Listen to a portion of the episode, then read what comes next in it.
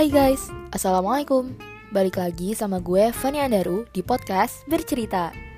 So ya, yeah, topik episode kali ini, seperti yang bisa kalian lihat dari judul gue, akan bercerita seputar kita, as students, yang bakal kembali menjalani rutinitas sekolah.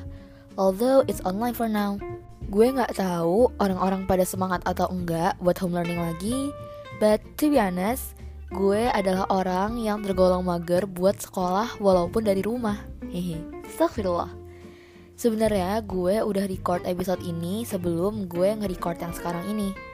Cuman gue nggak tahu kenapa kayak di voice memo gue tuh tulisannya downloading but never ending gitu. Dan akhirnya gue harus record ulang. Hmm, sedih. Kalau gue sendiri selama home learning ini nggak terlalu mempermasalahkan gue nggak bisa ketemu teman-teman. Soalnya kalau gue pribadi uh, chatting sama Colin itu udah cukup membantu untuk mengatasi rasa rindu gue ketemu teman-teman. Ya walaupun feel beda sih. Soalnya teman-teman gue sendiri banyak yang mengeluhkan hal-hal semacam gue kangen ketemu teman gue face to face, nggak enak lewat online gitu. Uh, ini nggak penting sih sebenarnya. Tapi one of the things yang bikin gue mager sekolah adalah pakai seragam. Gue itu cinta banget sama suatu outfit yang namanya pakaian rumah atau piyama. Dan menurut gue sendiri seragam itu bahannya nggak enak, nggak nyerap keringat. Jadi kalau misalnya gue keringetan di sekolah, dan selalu sih selalu keringetan, itu badan gue tuh lengket dan ya itu nggak nyaman banget. Terus selain gue nggak suka pakai seragam, hal yang bikin gue mager ke sekolah adalah kelas gue di lantai tiga. Pagi-pagi gue udah harus ngos-ngosan naik ke lantai tiga bawa tas yang sebenarnya berat bukan gara-gara buku, tapi karena bekal gue. Dan gue melakukan semua itu dalam keadaan masih ngantuk. Jadi gue benci banget sih hal kayak gitu. Terus gue juga gak suka toilet sekolah karena ya gak senyaman toilet rumah. Apalagi di sekolah gue istirahat pertamanya itu cuman lima belas menit. Dan itu berhasil membuat gue hampir selalu telat masuk kelas. Cuman hari Selasa yang istirahatnya itu setengah jam. Dan alhamdulillahnya jam pelajaran guru gue yang bisa dibilang strict buat masalah telat-telat gitu, ditaruhnya abis istirahat pertama hari Selasa. Jadi gue punya waktu yang lebih lama untuk beristirahat, untuk bersantai. Dan alhamdulillah gak pernah diusir dari kelas gara-gara telat. Jarak rumah gue sama sekolah juga bisa dibilang lumayan lah ya, sebelas kilometer kira-kira. Itu bikin gue menghabiskan banyak waktu di jalan. Setidaknya tuh paling cepat dari rumah ke sekolah atau sekolah ke rumah itu setengah jam. Dan karena Jakarta macet, jadi lebih lama pastinya. Akhirnya gue paling cepat nyampe rumah itu jam empat lewatan, sekitaran itu. Dan kalau gue les, itu kan baru pulang setengah delapan. Sedangkan kalau misalnya gue pulang, biasanya gue juga ngejemput kakak gue dulu dari lesnya juga yang baru pulang jam delapan. Atau jam delapan lewat sih biasanya. Jadi ya akhirnya gue baru nyampe rumah sekitar jam sembilanan, entah kurang atau lebih. Kalau dulu gue pas S M P jam pulangnya jam dua seperempat, jadi jam tiga udah bisa nyampe rumah. Sekarang gue baru pulang jam tiga dan ini gue jalani setiap hari gitu. Makanya gue capek banget karena gue harus spend my time di jalan, mostly ya. Dan menurut gue itu buang-buang waktu. Soalnya kalau di mobil, gue tuh gak bisa seproduktif itu. Kalau misalnya mau baca, gue juga gak bisa baca banyak-banyak karena pusing. Kalau tidur pun sebenarnya sering sih, cuman kualitasnya kan gak sama ya kayak di rumah. Dan gue itu setiap bangun tidur, biasanya tuh suka bete karena gue udah enak-enak tidur, adem gitu di mobil. Gue harus bangun, jalan, bawa tas, jalan ke kamar. Belum mandi lagi kan. Gue harus mandi dulu, baru bisa rebahan di kasur. Tapi sebenarnya juga gak bisa rebahan lama-lama karena pasti ada tugas sekolah atau ulangan atau kuis atau apalah. Gue juga gak bingung, kayak ada aja gitu tugas yang membuat gue akhirnya jadi mager sekolah karena waktu gue banyak dihabiskan di jalan dan gue merasa sangat-sangat tidak produktif selama di jalan. Ditambah lagi, gue itu orangnya gampang bosenan, apalagi kalau belajar sesuatu yang sebenarnya gue nggak terlalu suka, bukan minat gue. Gue itu di sekolah cuman berminat kedua pelajaran, yaitu biologi sama agama Islam. Meanwhile, Totalnya itu ada lima belas pelajaran yang harus gue pelajarin. Dan O T W hilang satu, jadi empat belas, karena di kelas sebelas gue cuman punya satu lintas minat. Mungkin ada beberapa pelajaran yang walaupun emang gue gak berminat, tapi harus gue pelajarin. Misalnya bahasa ya, bahasa Indonesia sama bahasa Inggris. Suka gak suka, mau gak mau, gue harus punya kemampuan berbahasa yang baik dan benar. So, gue bisa menerima kalau gue harus belajar dua pelajaran ini. Tapi untuk pelajaran lainnya, kayak misalnya ya, matematika minat. Gue selalu bertanya-tanya, kenapa namanya matematika minat, sedangkan gue dan mayoritas teman gue sebenarnya nggak berminat sama pelajaran ini. Apalagi soalnya itu biasanya susah banget, bikin otak capek. Klimaksnya adalah pas memasuki pekan-pekan ujian. Gue termasuk orang yang bisa dibilang perfeksionis buat masalah nilai.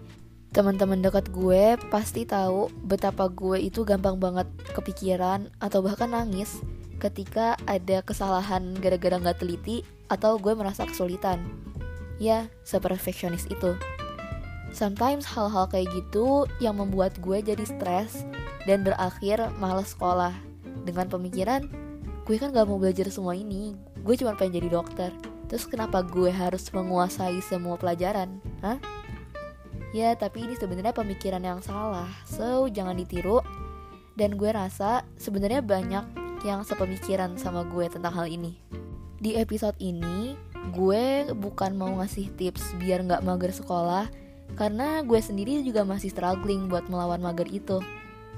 Kata orang-orang, biar lo gak mager sekolah itu, coba pikirin positifnya sekolah. Misalnya lo bisa bersosialisasi. Bener sih, cuman jiwa kemageran gue tuh meronta-ronta gitu dengernya, dengan segala denialnya yang menyertai. Waktu itu gue juga pernah nonton YouTube-nya Jerome Polin yang episode Nebeng Boy. Di situ mereka kan akhirnya juga barengan sama foundernya Zenius kan.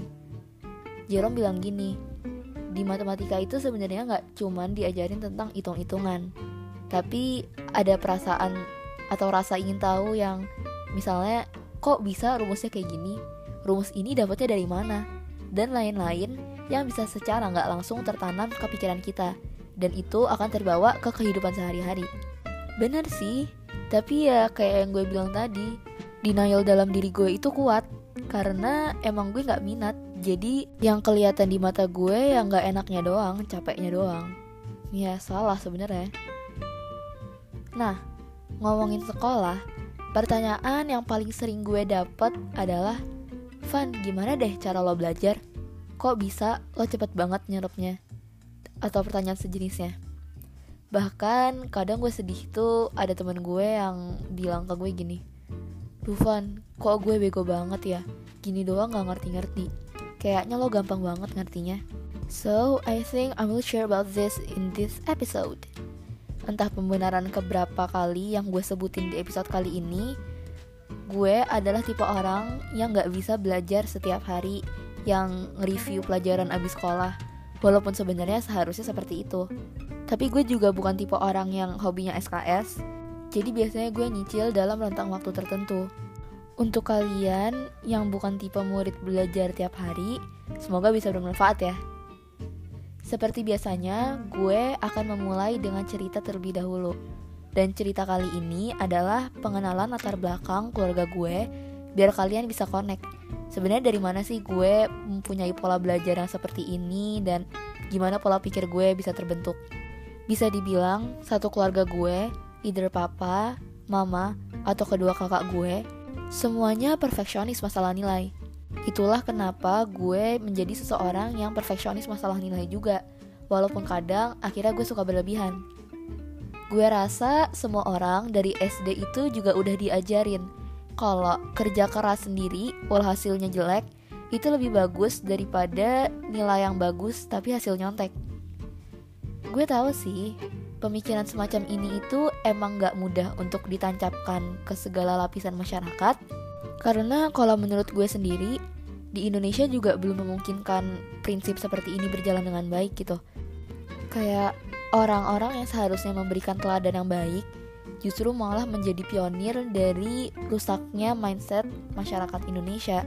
Contoh paling gampangnya adalah sampah yang berserakan di lingkungan sekitar. Walaupun misalnya seseorang itu gak melihat langsung kalau misalnya ada orang yang buang sampah, tapi dengan ada buktinya sampah yang berserakan itu, maka dia mikir, banyak kok yang ngelakuin ini, gak apa-apa lah ya cuma nambah satu orang. Sedangkan mayoritas masyarakat Indonesia selalu berpikir seperti itu. Selama kesalahan ini dilakukan oleh banyak orang, maka itu menjadi sebuah kebenaran. Padahal kan harusnya salah ya. Gue sendiri juga pernah khilaf masalah nyontek-nyontek kayak gini, tapi alhamdulillahnya Allah memberikan gue petunjuk. Jadi gue bisa kembali ke jalan yang benar untuk jujur, karena saat itu gue disadarkan dengan keberkahan nilai yang gue dapat, yang pada akhirnya akan tertulis di ijazah. Sedangkan ijazah itu biasanya dipakai ketika lo mau masuk ke sebuah institusi misalnya, atau ya pokoknya dokumen registrasi gitu. Kalau misalnya ijazahnya gak berkah, gimana ke belakangnya mau lancar, mau berkah, mau sukses gitu kan. Gue di sini mau mengimbau aja buat kalian, coba deh jujur. Untuk yang udah tolong dipertahankan, dan yang kadang-kadang masih suka bandel, coba di stop.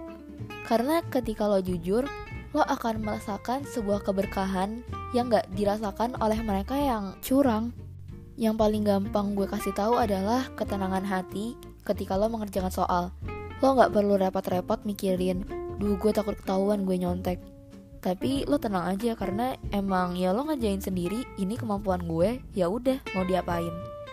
Gue sendiri sih punya pengalaman yang cukup sering gue alami. Kalau misalnya gue jujur sendiri dan gak mau bergantung ke orang lain, gue cuma pasrah sama Allah doang. Ketika gue kesusahan, ketika gue merasa buntu pas ujian misalnya, itu gue gak perlu pusing-pusing untuk nyari bantuan ke orang-orang, ngelirik ke sekitar. Tapi tiba-tiba sebuah pencerahan itu muncul di otak gue. Kayak gue nyoba-nyoba, gue coba cari ulang, tiba-tiba ketemu. Terlebih lagi pas gue cek abis ujian, jawaban gue benar. Siapa lagi yang bisa ngasih bantuan seperti itu kalau bukan Allah yang maha mengetahui. Terlebih lagi untuk kalian yang muslim, ingat-ingat di kanan kiri ada malaikat, apalagi Allah maha melihat. Jadi jangan pernah merasa aman atas kecurangan-kecurangan yang kalian lakukan. Mungkin gak sekarang, tapi nanti. Kalaupun nanti lo belum dapat, mungkin di akhirat. Who knows? Lanjut. Di keluarga gue juga ditanamkan sebuah prinsip, yaitu gak ada yang namanya S K S. Maksimal itu gue belajar H minus tiga, atau parahnya banget itu H minus dua. Itu udah mulai harus belajar. Idealnya seminggu atau dua minggu udah mulai dicicil. Jadi semacam ada kesadaran diri dan tanggung jawab atas apa yang lo lakukan sebagai pelajar. Orang tua gue bilang, dalam kehidupan gue sebagai pelajar, orang tua gue gak minta macam-macam. Nilai yang bagus udah dirasa cukup sebagai balasan atas apa yang orang tua gue berikan sebagai fasilitas untuk belajar. Jadi ya orang tua gue mempersilakan kalau misalnya gue mau les ini itu. Tapi kalau enggak ya silakan. Bahkan sampai gue kelas dua S D, gue belajarnya masih ditemenin sama mama gue. Istilah Jawanya dibedain. Pokoknya terserah mau belajar kayak gimana, yang penting nilainya bagus. Makanya gue dan kedua kakak gue udah punya mindset, kalau misalnya ujian ya kita harus nyicil buat belajar. Karena kita sama-sama punya target setiap ujian, kayak misalnya nilai minimal yang harus kita dapat itu berapa, atau seberapa lancar kita ngerjain ujian. Dan yang paling penting, kita mau bikin orang tua itu bangga dan senang karena kita berhasil mendapatkan nilai yang bagus. That's all. Tapi di sini gue mau menegaskan, keluarga gue di sini menuntut nilai yang bagus nggak dengan pandangan yang saklek, harus bagus gimana pun caranya. Kalau udah usaha, udah belajar, udah serius, terus nilainya kurang bagus, atau misalnya ada kesulitan pas ulangan, ya it's okay, tinggal tawakal. Walau tetap aja gue kadang suka berlebihan, tapi di sisi lain gue juga tenang, karena gue percaya kalau ya itu emang kemampuan maksimal gue. Itu kemampuan gue sendiri, dan gue gak curang dengan mengandalkan kemampuan orang lain. Perlu diingat juga, nilai itu bukan segalanya. Ya, meskipun sistem pendidikan saat ini tidak mendukung hal itu, kalian harus tahu potensi diri kalian itu apa. Jangan sampai kalian merasa diri kalian itu gak punya bakat apa-apa, karena saat ini semua hanya dilihat berdasarkan nilai yang ada di rapot dan ijazah. Kalau kalian ada yang mikir, tapi kenapa lo ngejar banget akademik, Van? Kenapa lo mentingin banget nilai? Karena gue pengen jadi dokter. Dan seperti yang kalian tahu, salah satu tuntutan atau kualifikasi untuk seseorang yang mau jadi dokter adalah punya nilai yang bagus. Mau gak mau gue harus memenuhi kualifikasi itu dong untuk mengejar cita-cita gue. Balik lagi sih, kalau misalnya kita mau menggunakan sudut pandang yang lebih luas, kita yang katanya generasi emas Indonesia dua ribu empat puluh lima yang bakal memajukan Indonesia diharapkan seperti itu, harus bisa mengembangkan potensinya nggak cuma dari sisi akademis. Karena balik lagi, di Indonesia itu banyak banget yang perlu dikembangin, dan gue rasa nggak semuanya ada di pelajaran eksak yang dipandang penting seperti fisika, biologi, kimia, matematika, dan lain-lain. Penting sih pelajaran-pelajaran kayak gitu, cuman kita nggak bisa mengesampingkan pelajaran lainnya karena yang dibutuhkan adalah kemampuan bekerja di lapangan. Bagaimana cara kita menganalisis keadaan lapangan yang dalam konteks ini adalah negara kita sendiri, dan kemudian kita cari gimana cara untuk memaksimalkan potensi yang ada. Karena ya kita tahu lah kalau misalnya sebenarnya Indonesia itu kaya. Cuman yang gue bingung sampai sekarang, kenapa kok nggak jadi negara maju? Oke, sepertinya gue ngelantur terlalu banyak. Jadi balik lagi ke masalah belajar. Kalian harus tahu kalau gue adalah orang yang moody masalah belajar. Gue itu kalau misalnya udah mumet, gue udah gak mood pokoknya buat belajar, ya gue gak bakal belajar. Kenapa? Karena gue tahu kalau misalnya gue lagi gak mood, gue lagi bete, terus gue paksain belajar, gak bakal ada satupun informasi yang bisa masuk ke otak gue. Gak ada informasi yang bisa gue cerna. Ibarat ada barrier gitu dari otak gue, gak mau nerima informasi apapun. Hal-hal kayak gini gue antisipasi dengan nyicil salah satunya. Kadang gue suka nulis target-target gue dalam berapa hari gue harus nyelesain materi apa aja. Hari ini gue mau belajar ini, hari ini gue mau belajar ini. Tapi karena mood gue juga gak stabil, akhirnya gue harus mengejar target gue yang ketinggalan karena mood gue yang berubah-ubah. Gue juga tipe orang yang kalau belajar harus sepi biar fokus. That's why gue gak pernah mau belajar bareng kecuali emang gue udah nguasain materinya atau gue udah desperate dan emang gue harus belajar ke teman gue.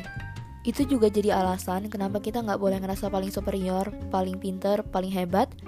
Karena mau digimanain juga, pada akhirnya kita butuh sama bantuan orang lain. Intinya, kalau menurut gue, ada dua kunci dari belajar efektif. Yang pertama, itu adalah kesadaran diri lo sendiri. Setidaknya kalau misalnya emang lo gak suka pelajarannya atau lo gak berminat di pelajarannya, tumbuhkan rasa tanggung jawab kalau lo emang seorang pelajar. Kewajiban lo belajar, dan mau lo semager apapun, lo ngeluh kayak gimana, keadaan gak bakal berubah. Justru untuk menjadi seseorang yang bisa mengubah sistem pendidikan yang mungkin dirasa merugikan banyak pihak, ya harus belajar. Suka gak suka, mau gak mau, ya gini keadaannya. Daripada buang-buang waktu buat ngeluh, kenapa nggak dipakai buat mencerna informasi yang lebih baik? Setidaknya kalau misalnya lo emang ada keinginan untuk belajar, ilmu itu akan perlahan-lahan masuk. Bedain juga batas antara percaya diri sama sombong, karena batasnya tipis banget. Jangan lupa banyak-banyakin doa biar ilmunya juga cepat masuk. Dan yang kedua, kenali diri lo. Gue sendiri suka bingung kalau ditanyain, Van, cara belajar yang benar gimana sih? Van, lo belajar gimana sih? Berdasarkan ocehan gue sepanjang delapan belas menit lebih ini, kalian bisa menyimpulkan kalau gue belajarnya sangat-sangat random berdasarkan mood. Pokoknya ya seenak gue sendiri. Emang gak bisa langsung ketemu sih buat nemuin cara belajar yang benar, karena gue juga butuh bertahun-tahun untuk uh, mengetahui gue tuh sebenarnya belajarnya bisanya kayak gimana. Dan biasanya gue sadar kalau cara belajar gue itu salah karena ada kegagalan yang gue dapet gitu, atau misalnya hasilnya kurang maksimal. Itu yang biasanya menyadarkan gue kalau oh seharusnya gue belajar seperti ini. Makanya kalau misalnya ada hal yang gak sesuai ekspektasi, jangan coba dilihat dari sisi buruknya, tapi coba kita cari kira-kira apa sih yang bisa kita maksimalin biar hal kayak gini tuh gak terulang lagi. Bukannya sibuk meratapi kenyataan. Ini juga penting. Sebenarnya gak ada pembenaran atas rasa malas yang muncul.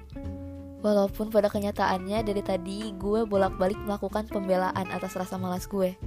Gue sering kok bilang ke keluarga gue, duh aku malas belajar, capek, pengen jadi dokter tapi gak mau sekolah, gimana ya. Terus ya gue dapet tanggapannya, ya gimana mau jadi dokter kalau misalnya gak mau belajar. Kalau misalnya maunya cuma rebahan doang, santai-santai, nanti mau jadi apaan? Ya kalau misalnya lo punya goals ya lo harus berjuang, gak bisa cuman pengen santai-santai enaknya doang. Dan sebuah tamparan bagi gue ketika gue membaca cerita-cerita orang yang, maaf, keadaannya tidak seberuntung gue menurut gue. Balik lagi sih, that's the importance of being grateful for our lives to Allah. Kadang gue khilaf, kadang gue ngeluh gitu. Tapi kadang gue juga sadar kalau misalnya gue tuh harusnya di sini bersyukur bukan ngeluh. Manusia emang tempatnya salah dan lupa, tapi bukan berarti itu menjadi pembenaran untuk kita terus ngeluh, terus bilang khilaf, dan alasan-alasan lainnya. Saran gue ketika ada perasaan kayak gue yang suka mager sekolah, mager belajar, coba cari kisah-kisah orang yang sekiranya gak seberuntung kita, yang gue rasa itu bisa membantu kita buat lebih bersyukur lagi dan membentuk sebuah mindset kalau kita harus buktiin bahwa kita emang layak untuk mendapatkan kesempatan yang mereka belum dapatkan. Karena banyak yang kalau misalnya dari sisi pendidikan, ada yang harus putus sekolah atau bahkan emang gak pernah sekolah karena keadaan tidak memungkinkan. Balik lagi, kita emang harus banyak bersyukur, bukan yang ngeluh. Hmm... Apakah ini sudah cukup panjang? Apa belum? Tapi gue rasa udah sih. Dan ya kayaknya itu aja yang mau gue ceritain di episode kali ini. Kayaknya ini episode terpanjang gue deh selama gue beberapa minggu udah bikin podcast. Gue mau minta maaf kalau misalnya ada kata-kata yang mungkin gak enak di hati kalian atau misalnya kurang tepat. Gue minta maaf, itu murni kesalahan gue. Dan maaf juga karena gue ngelantur kemana-mana, jadinya lama banget ini nyampe dua puluh menit lebih. So I think that's all for this episode. Semoga bermanfaat. Atau misalnya mau request topik, entah buat podcast atau postan di I G, feel free to contact me at bercerita at Instagram. See you in the next episode, insyaallah. Bye bye. Wassalamualaikum.